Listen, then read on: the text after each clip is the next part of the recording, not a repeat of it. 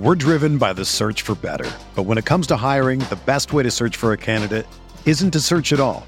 Don't search match with Indeed. Indeed is your matching and hiring platform with over 350 million global monthly visitors, according to Indeed data, and a matching engine that helps you find quality candidates fast.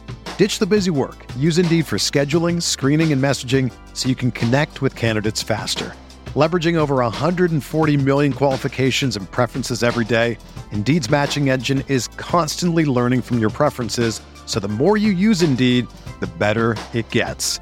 Join more than 3.5 million businesses worldwide that use Indeed to hire great talent fast. And listeners of this show will get a $75 sponsored job credit to get your jobs more visibility at Indeed.com slash BlueWire. Just go to Indeed.com slash BlueWire right now and support our show by saying that you heard about Indeed on this podcast. That's Indeed.com slash BlueWire. Terms and conditions apply. Need to hire? You need Indeed.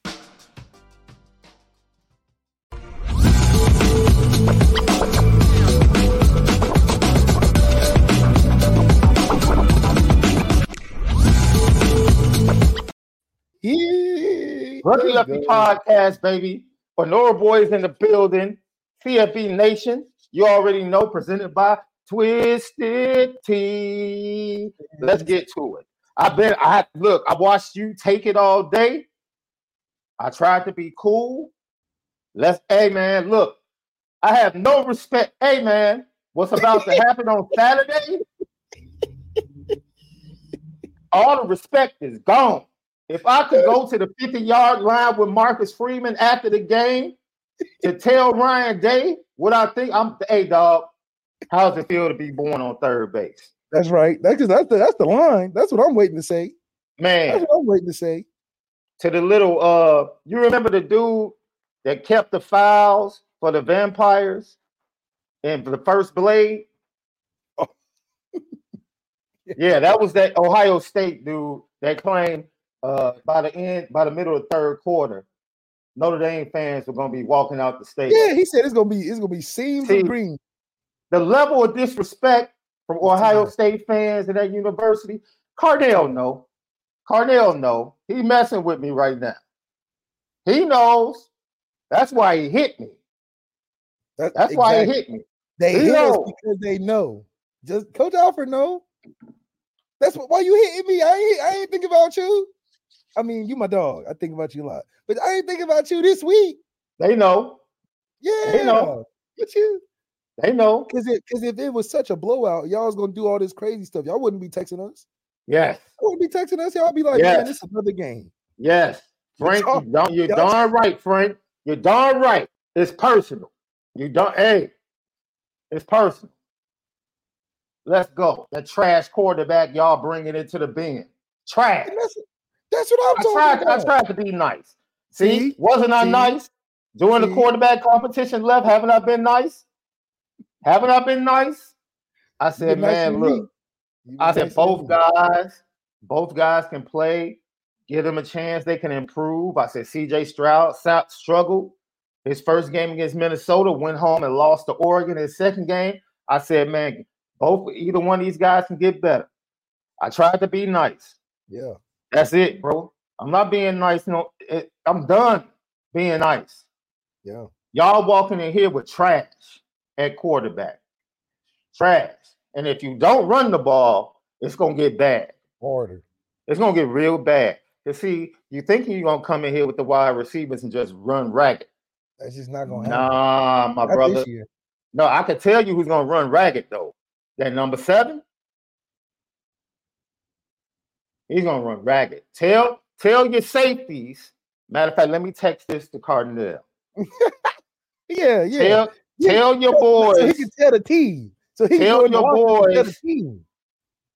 tell your boys playing safety to Yeah. make business decisions on Saturday night. Yeah, yeah. Say don't don't try to go head up for the for the camera.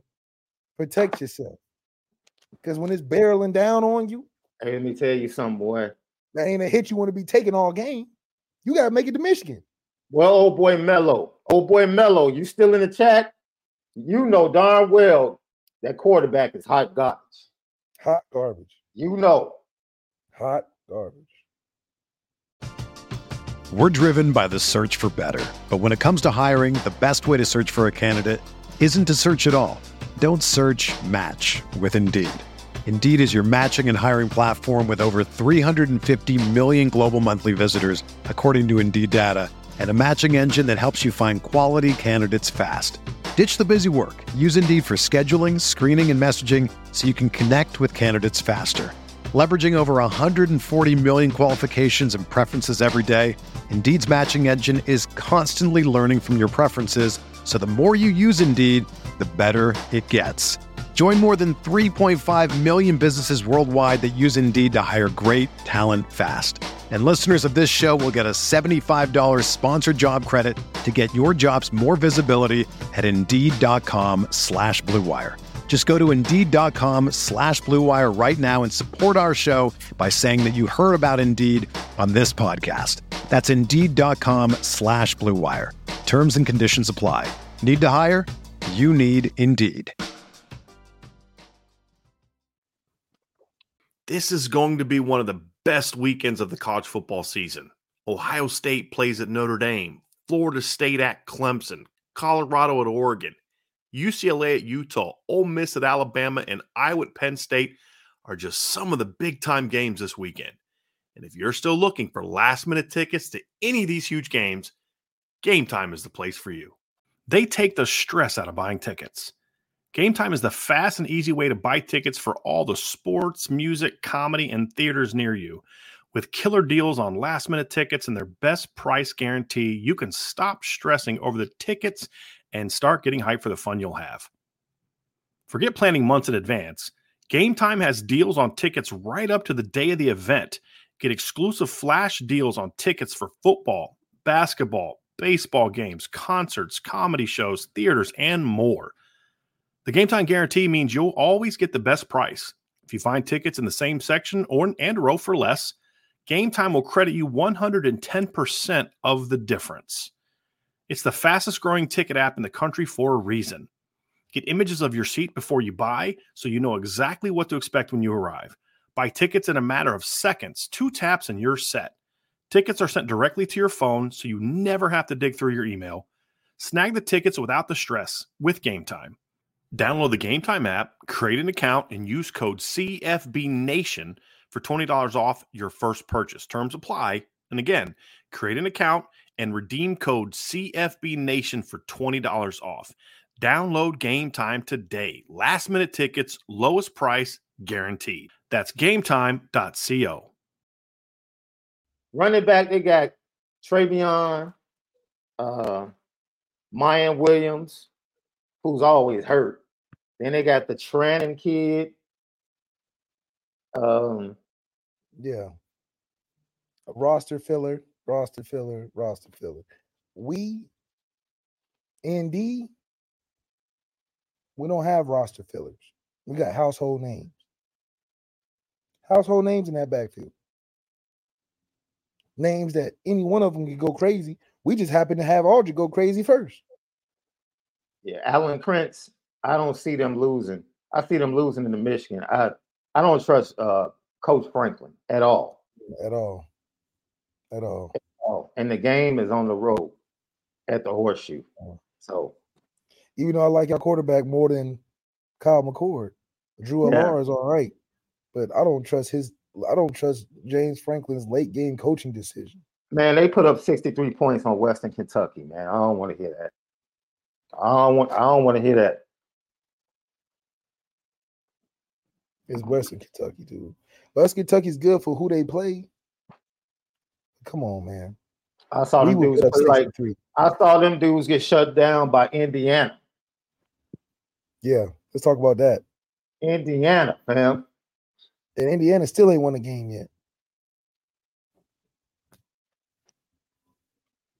I just wonder how y'all got all this faith in Kyle McCord. Because that's where the, that's Mm. where it's got to come from.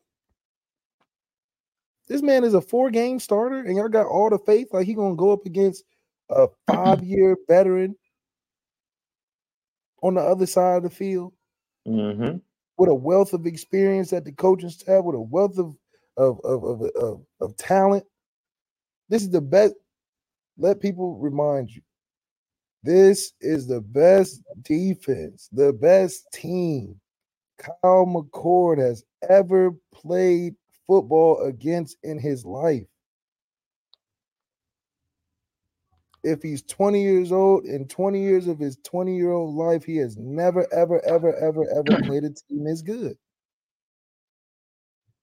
That's why it's really good for us and really bad for them. He's never experienced a game like this before. And y'all think y'all gonna put y'all faith in a man who has never experienced this level of competition? He's gonna go out there and do what? You got to go out there and score 40 plus to win this game. You got to go out there and score 40 plus points against a team that is the best team you have ever seen in your life on the field. And I'm I think I'm a chill. I'm not I'm not gonna hit uh Papa Styles probably until like Thursday. you know, that's my guy too. That's my guy too. Yeah, look, we I love our guys, but listen. I'm gonna hit Papa Styles up like, hey, we're supposed, man. I'm supposed to be having uh catching up with him at the Jamaican spot downtown, uh South Bend on Friday. Mm. Across from uh that that double tree we stayed at. Oh, yes. Yeah. Yeah. Darn cookies, boy, they so darn good. Hey, every time. You can just go because of the cookies. Marcus Freeman met with the media today. We'll uh, deal with what Sam Hartman had to say. This is him. Left tackling has been an issue, right? Coach Freeman talked about those issues on on tackling and and there's an element of safety that you, you can't tackle live in in in practice. You you can do drills and we'll do drills. You know the reality is we missed I think three tackles on the one drive that they scored a touchdown. Really, for the rest of the game, they did a good job. Um, I think we had one or two missed tackles after that, but the three missed tackles on the one drive that leads to a touchdown is what you can't have, you know. And they're good too, right? You're going to miss tackles. That's part of the game of football, but you have to continue to show them how to improve at that and, and really work on it in practice, right? Without going live. And then as far as the penalties, right? Again, as I said after the game, is it a selfish penalty or is it a fundamental penalty, right? And, and, you know, Riley's penalty can't happen. He's got to be smart. And he is. He knew right after he did it, he was smart enough. But, you know, Josh Burnham, he's turning run to the ball he was like, Coach, I was just turning, running the ball, and I, I, didn't know that was the quarterback. I just hit whoever I saw, you know, and I'm running to the ball. The the the holdings on offense have to; those are fundamentals that we got to keep working. We have bad technique that can lead to a a penalty, you know, and so um, we just have to continue to keep working on the fundamentals and playing with good technique, and, and that should eliminate um, some of those penalties. What do you think, Left? He's absolutely right. This is a game where we cannot let the refs play a huge factor in us bailing them out because we're doing a little extra after the play or we or we get beat and start holding or whatever the case. This is a game where it's a lot easier to win when we don't beat ourselves with penalties. Yeah. And we can't allow the huge one or two penalties that are indecisive let that affect the game in totality. So the refs can't play a factor because the refs will only be bailing them out in a game like this. So if we don't allow the refs to bail them out, because that's what it's about, that's the only way it can be, in my opinion, a close game, is if the refs got on Ohio State jerseys. So let's not let that be a factor by cleaning up, like Marcus Freeman said, the fundamentals and you know the selfish penalties I think you'll have some. Yeah. I just don't want it to be a lot or in crucial moments. So, for instance, there might be a selfish personal foul out there. But I think some of those are more statement than it is, you know, uh a, a internal issue, you know. So I do think we'll get a couple of, of tough calls. Yeah. It'll happen because it happens every time, you know, because it's not going to be an easy game. But if we don't allow them to take us out, like we can't have 10 penalties for 82 yards. We can't do that. No. No. Because that's bailing them out. And that's the mindset we have to go into this game is we're not going to allow them to get bailed out by the refs because that's the momentum they need in a game like this when they can't score points on their own. They're not a team that's rattling off 40 a game like us. They'll rattle off 60 versus a, a, a barely D1 team. Even though I like Western Kentucky a lot, shout out Austin Reed. I think he's still a good quarterback. But still, Now their defense against a good West Kentucky offense looked good. I will say that yeah, West Kentucky can score points. they do. Yeah, I, yeah, of course. But at the same time, they have a lot of talent, but so do we. And I think Oh, yeah. this is where this is the difference, though, is because West Kentucky doesn't have a run game like we have a run game. So a good team playing a team that's one dimensional is going to be what it what it looked like. They're heavy on the quarterback play at Western Kentucky. Heavy. Heavy. Yeah. But you facing a team that's we can be heavy with the quarterback, but shoot, you know what we're doing. Yeah. You got to try to stop that first. And then Sam is the extra over the overwhelming piece that y'all can't stop. So that's why I think we're in a really good position this year. So I just um it'll either be went man. It's a big week this week on Lucky Lefty, man. There's the, the text messages we had tonight talking about the game, getting hyped. Uh former Buckeye linebacker and now Fox Sports and Big Ten Network analyst Joshua Perry is going to be joining us this week, Wednesday or Thursday. He's he's to let us know, but he said yes. We already had Ken Gibbs for the North Carolina State game. He was fantastic.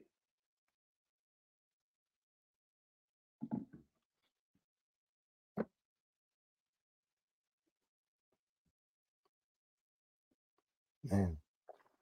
I'm hyped, man. I'm hyped. And we got college game day. I wonder who will be the guest.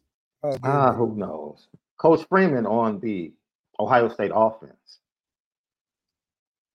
Um, I'm sure Coach Day is is extremely involved with their offense, you know, and and um, Hartline's done a great job, and so uh, it- again, they they they find ways to be innovative, right? You can look at as far back as since Ryan Day's been at Ohio State till now, it's a very innovative offense that that will find different ways to get their playmakers the ball, and to me, it's all starts with with the run game right? They they want to run the ball, and um, very similar mindset that I have, right? Is the ability to run the ball will create openings in the pass game, and and and that's what I I've seen on film. Yeah, they got to be creative because they quarterback getting talented enough like the last one. So they can't just say, all right, drop back and throw it to the dude. They got to find ways to hand it off on reverses, screens, bubbles, nows, uh, you know, uh, reverse plays, fake throws, double throws. They're going to have to do that. Because Kyle McCord not going to roll out there and go 31 for 49 and 500 yards and three touchdowns. He ain't going to do that. Mhm. So, yeah, they're going to have a lot of trick 'em and, and dick 'em and nickel and dime and a bunch of uh, look over here and I'm we coming over here type plays because their quarterback can't beat us straight up. Period. Mm-hmm. And Marcus Freeman is prepared for that because at the end of the day, we can line up and beat them running our stuff. Ohio State got to come in with a potential fake special teams play, uh, a double pass. Yes. They're gonna have to do a reverse. They're gonna have to try to find all these ways to throw these screens and these nows to Marvin. You know what I'm saying? So it's it's going to be unconventional of Ohio State going into this game because they're going to do stuff you're not going to see them do versus everybody else Yeah. because they know what this game means, but also they know they can't beat us straight up. Last year they could do it. They could rely on CJ to turn on eventually. Because they didn't, they they were pretty straight up last year because they knew they had CJ. So it was like, all right, well, you know, we'll see how long this goes, and then CJ will start turning up, getting warm, getting in rhythm, and we can just put it on, put it in his hands. They tried to do it first Michigan, but what did he say? He got cold. He got he, his fingers got cold or something like that. He said it wasn't Mhm. raining or something. But what's the excuse now? And that's the problem.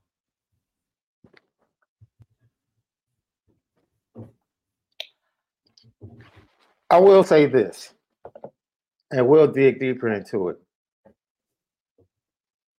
Central Michigan was able to scout Notre Dame very well early on.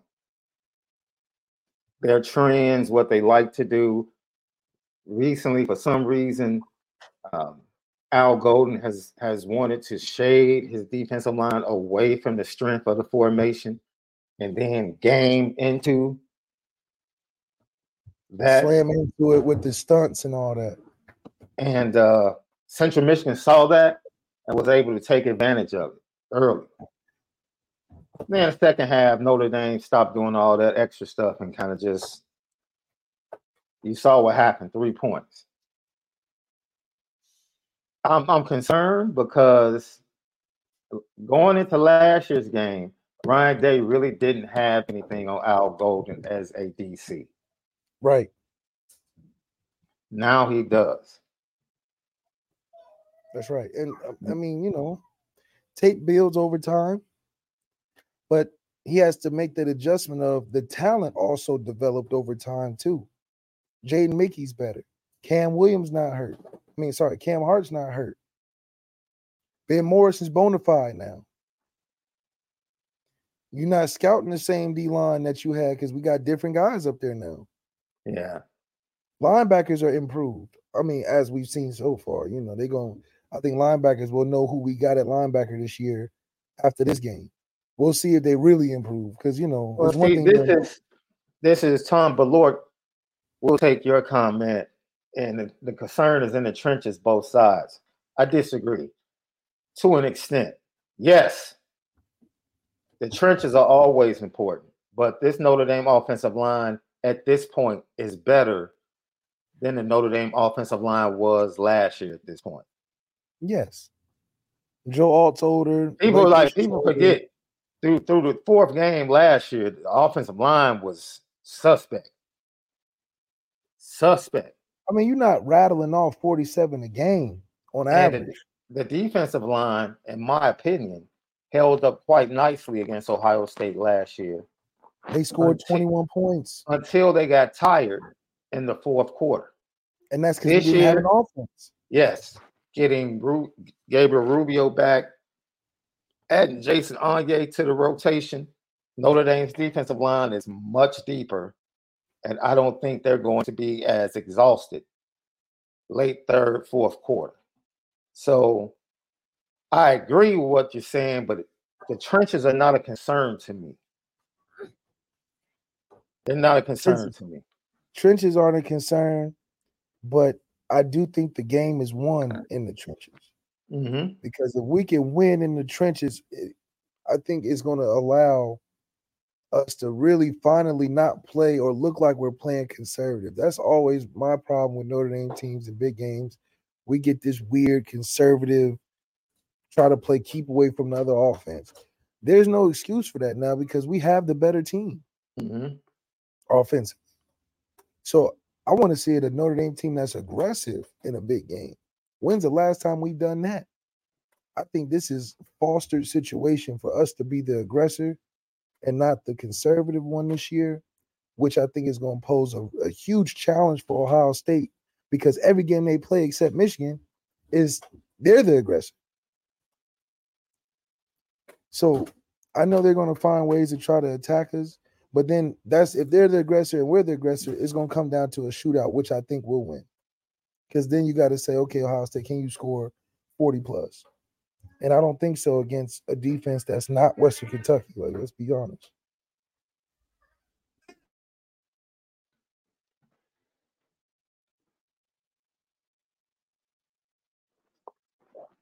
Uh, Chris P. Bacon says CMU shouldn't be pushing us around. Hartman and Estime were the difference. CMU didn't push Notre Dame around. That was our point. We said it on our post game show. They didn't. Notre Dame did way too much games and stunning early in the game. They were scouted, and Central Michigan ran to the holes and play action and threw into the middle of the field that was wide open because they knew when the blitzes were coming. They scouted Notre Dame. Once that ended, and the second half, Notre Dame just came out and base and just said, We're gonna kick your butt. That's what they were able to do. So it, it had nothing to do. CMU didn't push Notre Dame around. But they did a great job, which Malik said they would. They did a fantastic job. Scouting because they have good coaches. They did a fantastic job coaches, they go of scouting. And they they, took advantage of it. Absolutely. Yeah. Now with those coaches with a better team, uh, you know, it might be a little different. But that's the whole thing. If Al Golden keeps doing that stuff, they are facing a better team this week. Like, Yeah.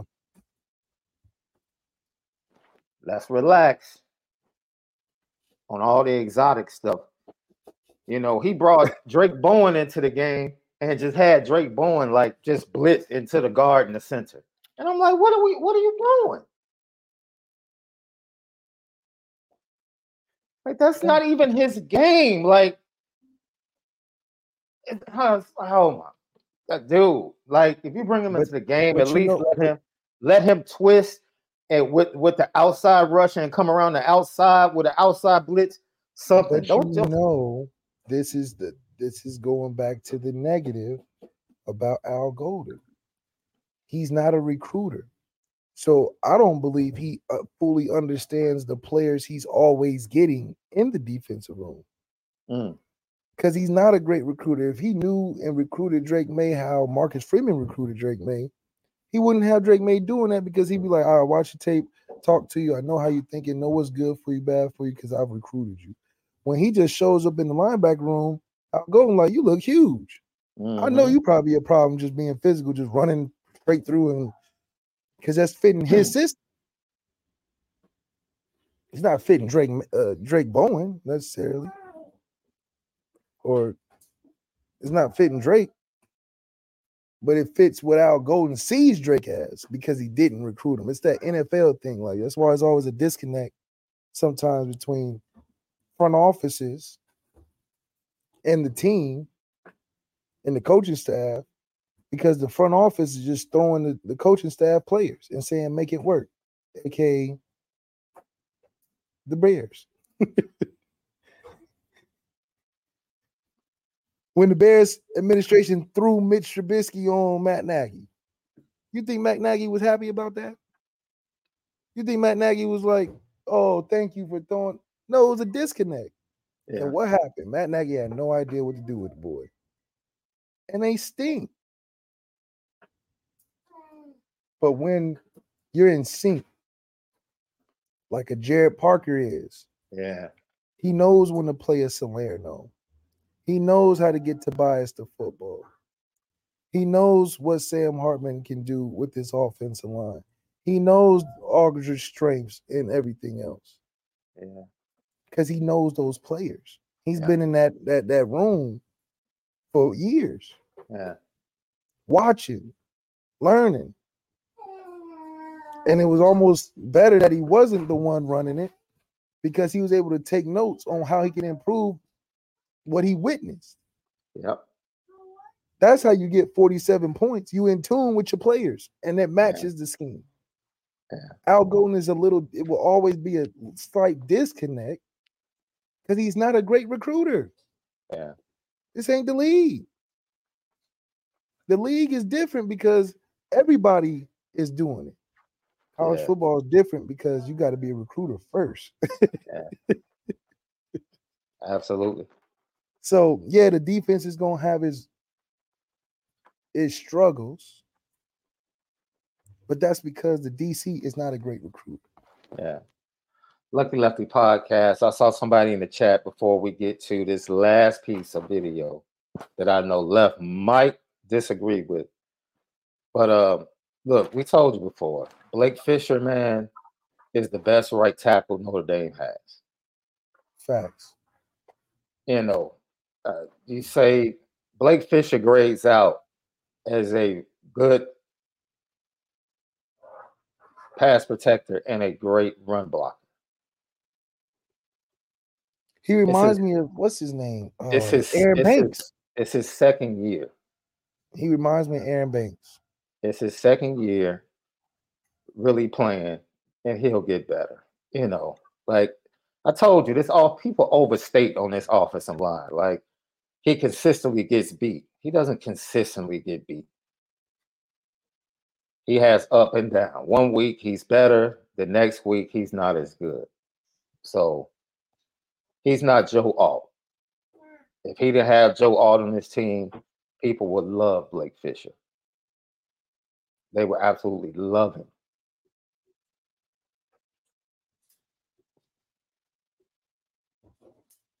So I mean, I don't know what else to say other than look around college football and watch other right tackles play and tell me, uh, other than maybe the Penn State right tackle and a couple of others, who's better at the position. Because NFL evaluators, they seem to like him. Because they know. You know, so that's my, you know. I mean, I hope I would hope he comes back next year. I do. That's my personal opinion. Listen, he got I know he got a little NIL, NIL deal that's probably keeping him around in consideration for it. I think if he was being honest with himself, he would try to take advantage of of missing so much time from that first year and and, and evaluate himself as why he should come back. Because you want to be able to stack years together, right? Mm-hmm. And Joe Rudolph and what he's been able to eh, help Blake improve on is the run game. So I do think it would be a benefit for him to come back. But that's obviously me being slightly selfish, you know. He'd be great on that O line. But to be able to even have the chance of going somewhere else, right? Just shows, Mhm. or, I mean, going to the league just shows that he's still a talented dude. We picking, you know, nitpicking at this point because we're talking about a guy that's uh, high draft pick. We ain't talking about no Kane Madden. We talking about talking about wait, wait. You're talking about a guy that beat Joe Alt out for the left tackle position as a true freshman. People forget that. He got hurt and Joe Alt ended up at left Came tackle. Yeah. But he beat Joe Alt out at left tackle. So, you know, you see two or three plays in a game where somebody makes a move inside and gets inside of them. It's like, oh my God, he consistently gets beat inside.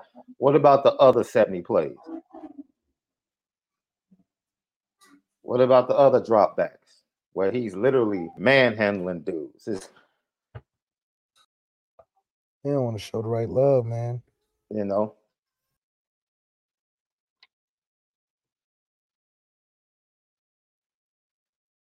Are you ready to elevate your college football game day experience? Check out Twisted Tea, your go to game day beverage for college football fans. Twisted Tea is unlike any hard beverage you've had before. It's made with real brewed tea and packs a powerful punch with 5% alcohol and no carbonation, delivering the perfect balance of taste and refreshment that goes down smooth for every game day occasion.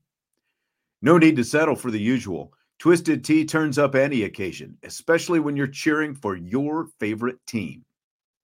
Whether you're tailgating in the stadium parking lot, watching at a bar, or hosting friends at home, Twisted Tea is there to elevate game day experience.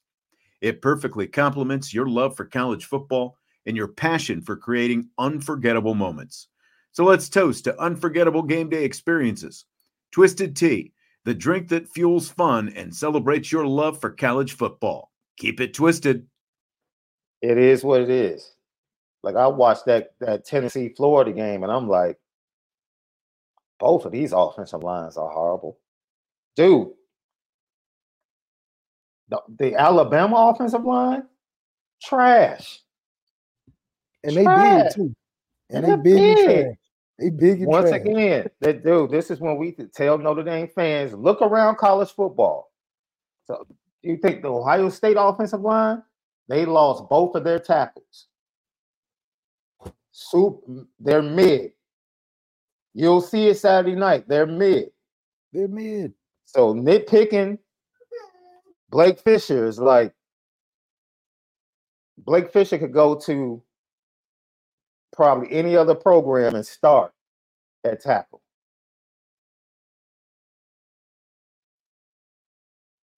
And, and literally Yeah, start. because he's a yes, because he's a top draftable player. Duh. Duh.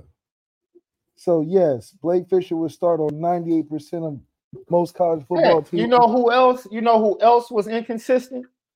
And we're gonna be honest. You know who was inconsistent? That's had like that got drafted in the second round and that's had like a 10-year career. Mike McGlinchey. Mike McGlinchey, Mike McGlinchey they call Mike McGlinchey Mike McFlinchy because he has so many false starts. Mm-hmm. Mike McGlinchey, y'all didn't see the video of Sheldon tossing him across the field with one arm?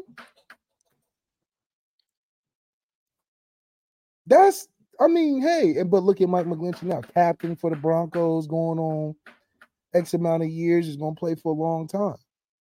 But he was always a draftable guy when they was calling him McFlinchy and, and all this other stuff.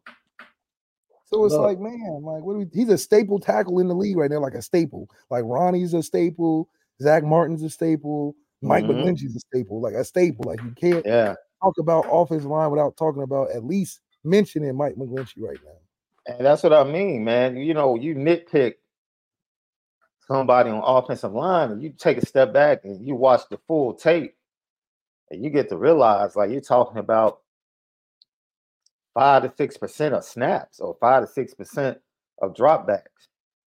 And it's like, what are we really talking about? Like maybe it feels like he's consistently getting beat. But he's not. Okay, thanks for the correction. Even with subpar play at, at left tackle, getting beat, penalties, and it, it it was magnified even more because he played next to Q, which is not his fault. It's almost like the mistakes by Blake Fisher get magnified even more because Joe Alt is on the other side, right? So Joe Alt is perfect, and because he's perfect, and then Blake Fisher makes one or two mistakes every week, it gets magnified, and then it's like, oh, he consistently gets beat. Nah, nah, that's that's not it at all. He he might That's not like be as perfect. saying, He might not be as perfect as Joe Alt, but he's a darn good tackle. and that's the thing, because we have a good offensive line throughout. If Blake Fisher was on Louisville, they would call him the greatest thing since sliced bread. If Blake Fisher played for Northwestern's offensive line, they would be calling him the first round pick, next level player. Man, Blake 'cause Fisher Lord, Lord, played- Lord knows they made Peter Skoronski. they they made him look like with his short arms. Like, oh my God, he's a top five pick. Like, all right, if Blake played for uh, for Pitt or Boston College or any of these offensive line, Tulane, don't matter. He would be Mhm. considered one of the better players in the country. I wouldn't be nitpicking with him because of everybody else on the offensive line is way worse. hmm He just happens to be on the offensive line where you can even you can nitpick like that because you got a first round tackle on the other side. You got a draftable center and then draftable guard on next to him. So you're looking at greatness all around the offensive line, and you're like, oh, there's a chink in his armor because he ain't as great as Joe Alt, who's the first tackle in the draft this year. Okay, He's probably gonna end up the second. Yeah, yeah. That that left tackle from uh from Penn State is Oh no, he's nice. He's like that. Yeah, yeah. like- But Yeah. but come on, he's we're we're doing all this nitpicking because we can, because of the fact that Joe Alt's on the team. The, the see, that goes- have, that goes back to the original question. Like the trenches, you have to win. Notre Dame is is facing Ohio State with a better offensive line than they had going into the Ohio State game last year. Right. They just are. And that's what that's with the concerns. Dude, you know what my pregame speech to Pat Coogan and, and uh Rocco Spindler is? You don't have to be perfect, just fight. Yeah. That's all I, that's all all I need you to do tonight is compete. Just compete. this game is about fighting. Yeah, it ain't Yeah, about doing fight. nothing special. Just fight. You don't have to be perfect. Just your 'Cause if we and fight. All eleven guys fighting is gonna be a Yes. problem for them. It's gonna be a problem. Yeah. And we ain't that's saying you gotta. We don't. We not saying you have to be perfect because this is not a game about being perfect. No. This game is maybe USC is about being perfect because you know some different factors. This is a game about I need to just physically beat the dude across from me as much as possible, as much as possible, because of the fact that this other team is very talented, but we don't believe, and I don't believe they're as skilled as us. So if we do what we're supposed to do anyway, the physicality is going to be the difference, and that's where we need to win at first. Amen. Lucky Lefty podcast, bro. Let's get this W and then head up for prime time up in uh in Durham and spank them. Like this. Yeah, we spanking them. Like, dude, we ain't Clemson. We are not. Cle- that's. a- I mean, come on. Like, listen, this Duke game is going to look so insignificant after we finish with Ohio State. They another. They another team on the on the chopping block after we get done with Ohio State. Because then you'll realize that we are not the teams that are playing against the teams that are supposedly making it close. Clemson is Mhm. not us. Mm-mm. And Duke luckily got away. So if, if Mhm. Duke gonna give us 400 yards, it's gonna be a totally different game. Mhm. They gave Clemson 400 yards and got out by the hair. They skinny, skin, skin, titty, and and a lot of that is because they had anomalies on turnovers. It took all those anomalies on turnovers. It took them to to get a couple plays at the end. That's made the difference. For us, you're gonna have to beat us the whole four quarters, and that's something that Duke don't have enough depth for, and they don't got enough talent to do. So we're not worried about that. Now, Yeah.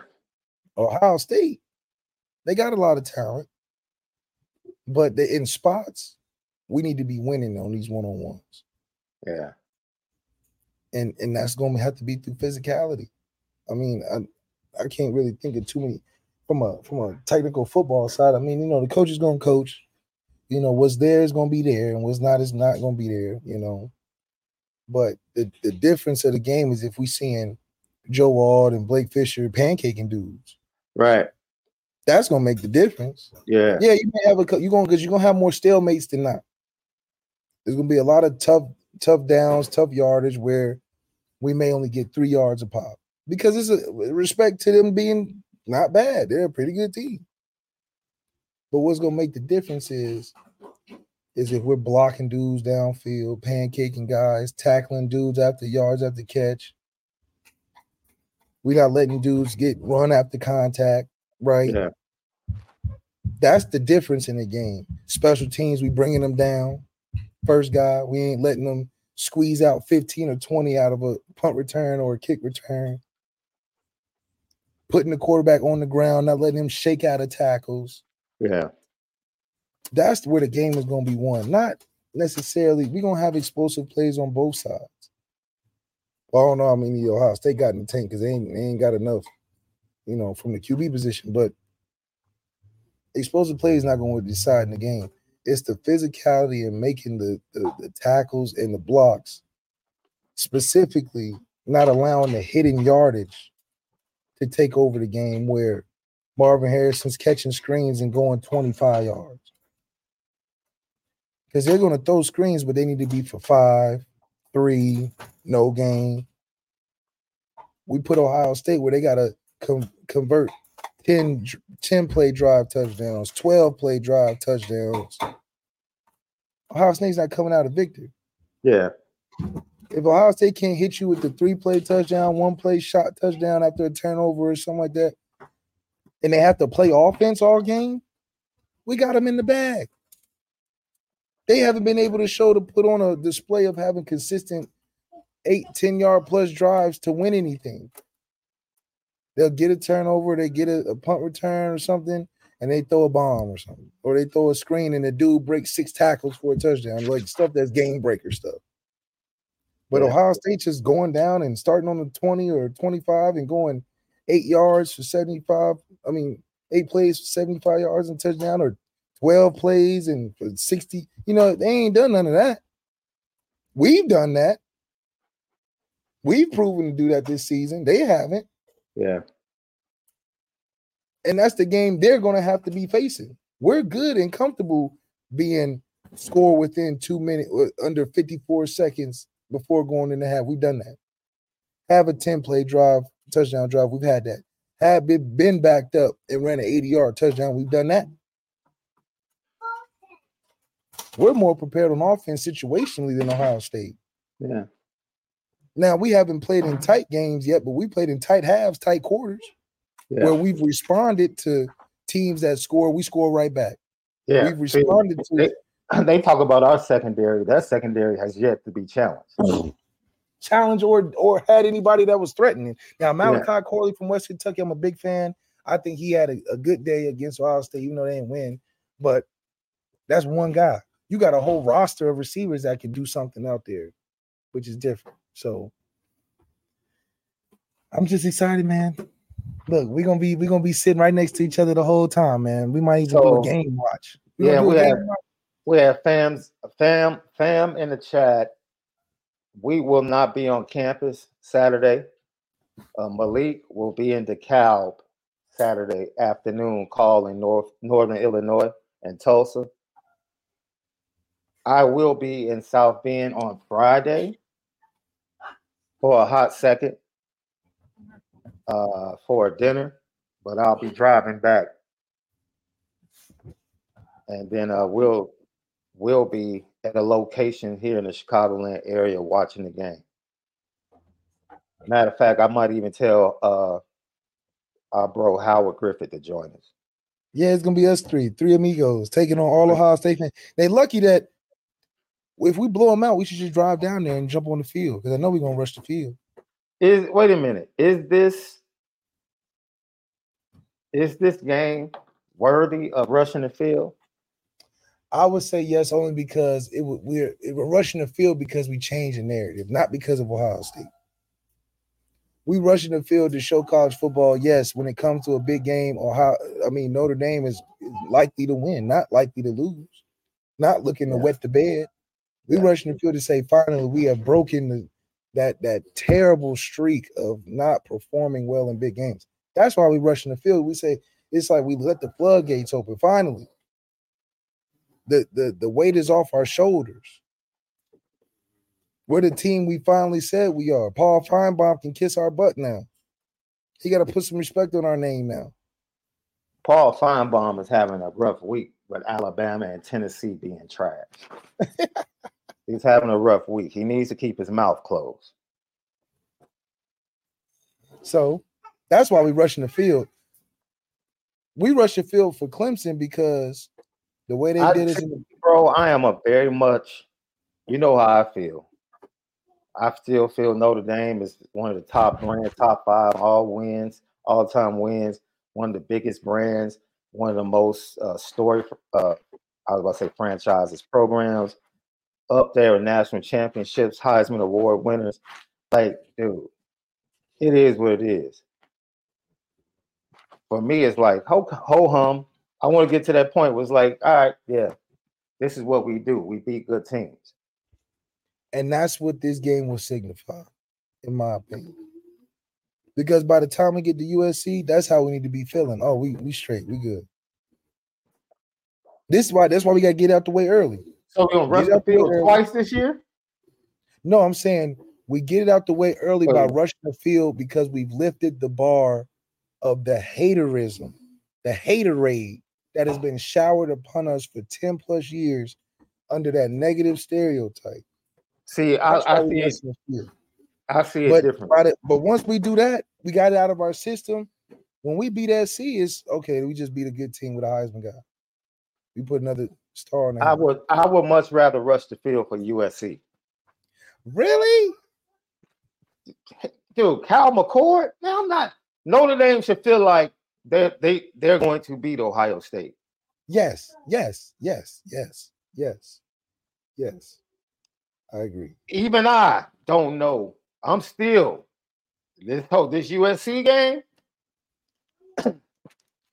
Yeah, I can't. I'm not gonna bet on it, but If they beat USC, I'm like, okay, rush the field. Rush but we'll be ranked higher than USC after we win this game. No. We win this game. you know? How you answer? No. They will not? not be ranked higher than USC. Are you Why kidding? me? not? Why not? No, they won't. Because we're not losing until we get to USC Oh, at that what's point. the, Ohio State is like number six, right? We beat Ohio State, right? I don't see us. They're not going to be ranked. They're not about to be ranked in front of USC. USC got other things to worry about, like Colorado, Oregon, Utah, Oregon State. Okay, but if you're saying that USC is undefeated, when we face them, USC will more than likely be the higher ranked team.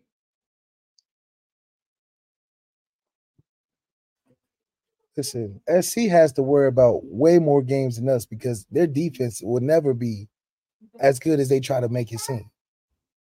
Never. So, in my opinion, oh, Washington too. Washington too. The hypothetical, the hypothetical was USC being undefeated when they play Notre Dame. If they're undefeated, they will be ranked higher than Notre Dame. Yeah. if they- Colorado if is they, not- if they First of all, stop. Trav is out for three weeks. Colorado is not being beating USC without Trav. We can stop that. We can stop that. We might as well preface everybody that's going to be jumping up and down when Oregon, Oregon and USC beat Colorado. Their best player is out, offensively and defensively. They're not beating Oregon or USC without him. They're not.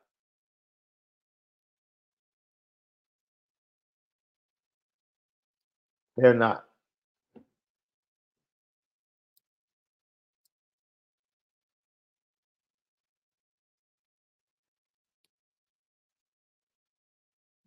So I think definitely Colorado is not beating Oregon without Travis. People don't understand how important Travis Hunter is, dude. Y'all bugging. If, if you if you don't, it, this is funny to me, especially the way this fan base anointed JD Teal and try to talk about how massive of a loss he was for one game, and this cat Travis is out for four weeks. The latest update. Come on, man. Mommy. Mommy. I'm telling you. Look, I'm if saying. SC if SC is undefeated by the time they get to us, I will be worried. Because they done they done played enough teams that are very formidable that that I don't think we'll play. I don't think we have enough games. I mean, who knows? You know. All I'm saying is, dude, people trying to act like Colorado is is just like, oh, Colorado will be fine without Travis Hunter. Okay, Hey. dude. Okay.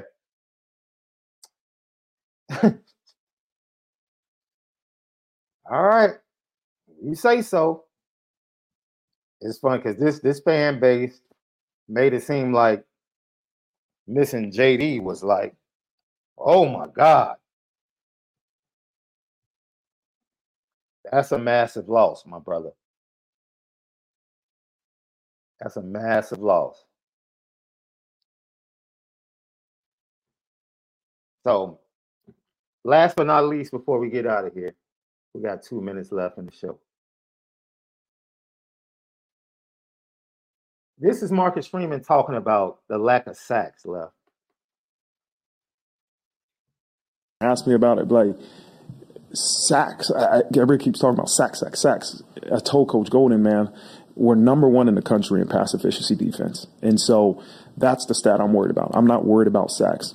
The pressure that we're getting is great. Like sacks will come, and I don't want our players overly concerned about sacks because that that's an individual, truly individual stat that really doesn't matter. Like I want to be number one in pass efficiency defense. I don't know who's number one in sacks, but I want to be number one in pass efficiency defense. That's a great stat. And so they've been working, they've been doing really well. And you know, sacks are, are a result of a lot of different things, you know, but um, I, I, was really happy with, with the way our defense performed in the pass game. Um, you know, to, to limit that, that offense to what we did, it was really, really good. Pleased to see.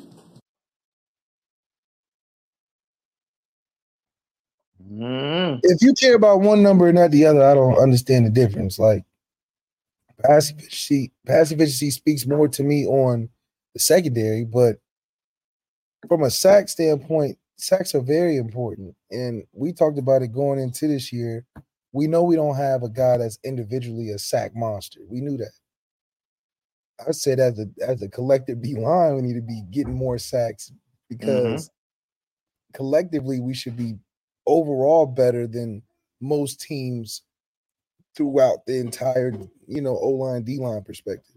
Like we should have enough guys that can win their one on ones occasionally enough to build enough sacks. We may not have a Chase Young or Isaiah Foskey that's getting 25 sacks in two years or whatever the crazy number was. But for him not to think it's important, I think it's a little concerning because what team ever won a championship without having a good amount of sacks. You watch Alabama and or you watch Georgia, they were sacking people left and right. and that's why they were so good. They were sacking everybody.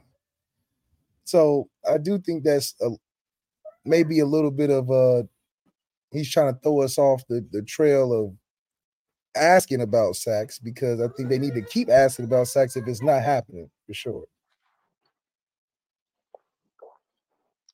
If you want to pressure Kyle McCord and get him rattled, I'm cool with that. You have to sack Caleb Williams, dude. hundred percent. That whole stacks will come. No, you need to get Caleb Williams on the ground. A lot. Because press, pressuring him, he's not getting rattled.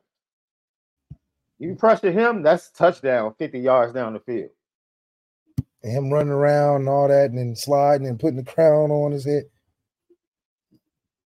So that's why we have to nix the whole it's not important thing. Pass efficiency is important. Pass efficiency will be important this week because we don't Kyle McCord hasn't seen anything like this before. Facts. So yeah, we gonna rattle him because of the looks, because of the hurries, because of the knockdowns, we might even pull a couple sacks because he's holding the ball too long. But USC weekend, it's about getting him on the ground, period. The emphasis of the week against USC is sacks. That's the emphasis. Yeah. Because, I mean, you can scheme up a bunch of stuff, but the fact that he buys so much time is why it's it doesn't matter. And is why sacks are the most important. Because he can buy time to get, and they got a good enough receiver corps they'll get through any of them coverages and any of them blitz. They, that's easy. That's why they good now. The whole goal about USC week is sacking the quarterback. That's it. Hitting him, sacking him. That's what Utah yeah. did. Utah said, look, we're gonna play basic stuff behind us, but we're gonna come get you. And we're gonna hit you and lay on you and all that. Dude, I just saw Nick Chubb dislocated his knee. Dang. Or injuries are the worst, bro. injuries are the worst. Absolute worst. Lucky Lefty podcast. We appreciate you guys for joining us tonight. Fabulous show. Chat was lit as always, man. We appreciate your thoughts, your questions, your opinions. Man, you make the show what it is, LL Nation, and we appreciate you. We definitely appreciate you. Um,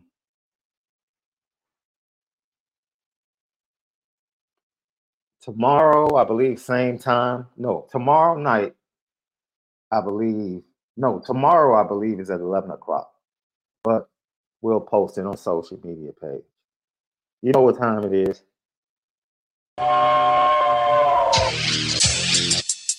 Petticoat. Petti, petti, petticoat. Pet, petti, petti, pet, pet, pet, pet, petticoat junction. It's time to get petty Oh, we did a good job executing. Are you upset with something? and fire up the Petticoat Junction train. I just don't like you. You don't? No. What is today's petty historic Petty Junction?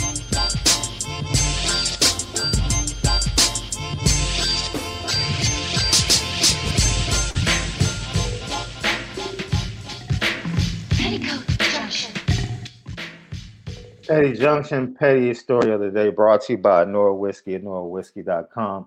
That premium American whiskey at NoraWhiskey.com.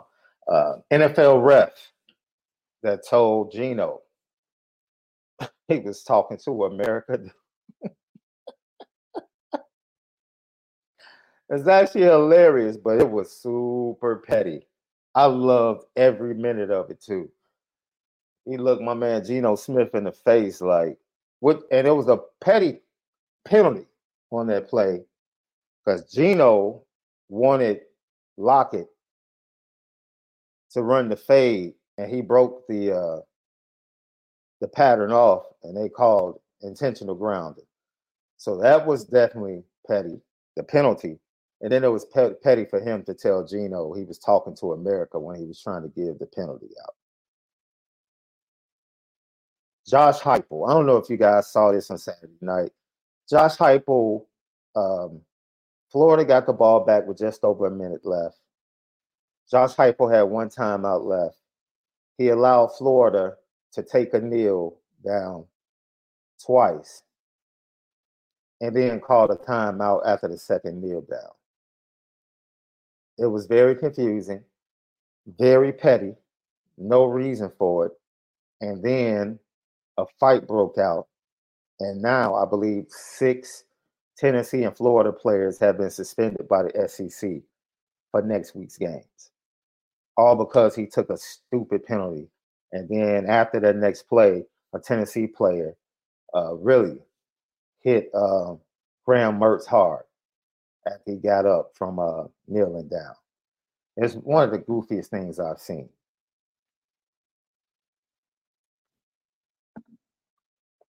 Yeah, I saw that Jay Card and then, you know, a Tennessee player and a Florida player just straight squared up like they were on like the corner of Michigan and 115th in Chicago. They just squared up. I'm like, idiots, you both have helmets on. What are you about to hit? Hey. Honestly, Chris Bacon, um, th- and this is why I don't sweat recruiting ra- rankings. If you watch the the film, the junior film, and the uh, senior film of the 24 and 25 guys, Notre Dame is adding athletic talent and adding talent to the roster. That's all that matters. The roster is getting better. That's all that matters. That's all that matters. Who cares about the rankings? Yes, Deuce Knight is huge. Um, Beasley, if you can flip him from Tennessee, that would be huge. Of course, you need impact guys like that. But ultimately, you just want to improve the roster. And Notre Dame has done that. You know, heck, they did that with, you know, unheralded guys like Benjamin Morrison and Jadarian Price. So it is what it is, man. I have not heard anything about bees coming this weekend. No confirmation quite yet.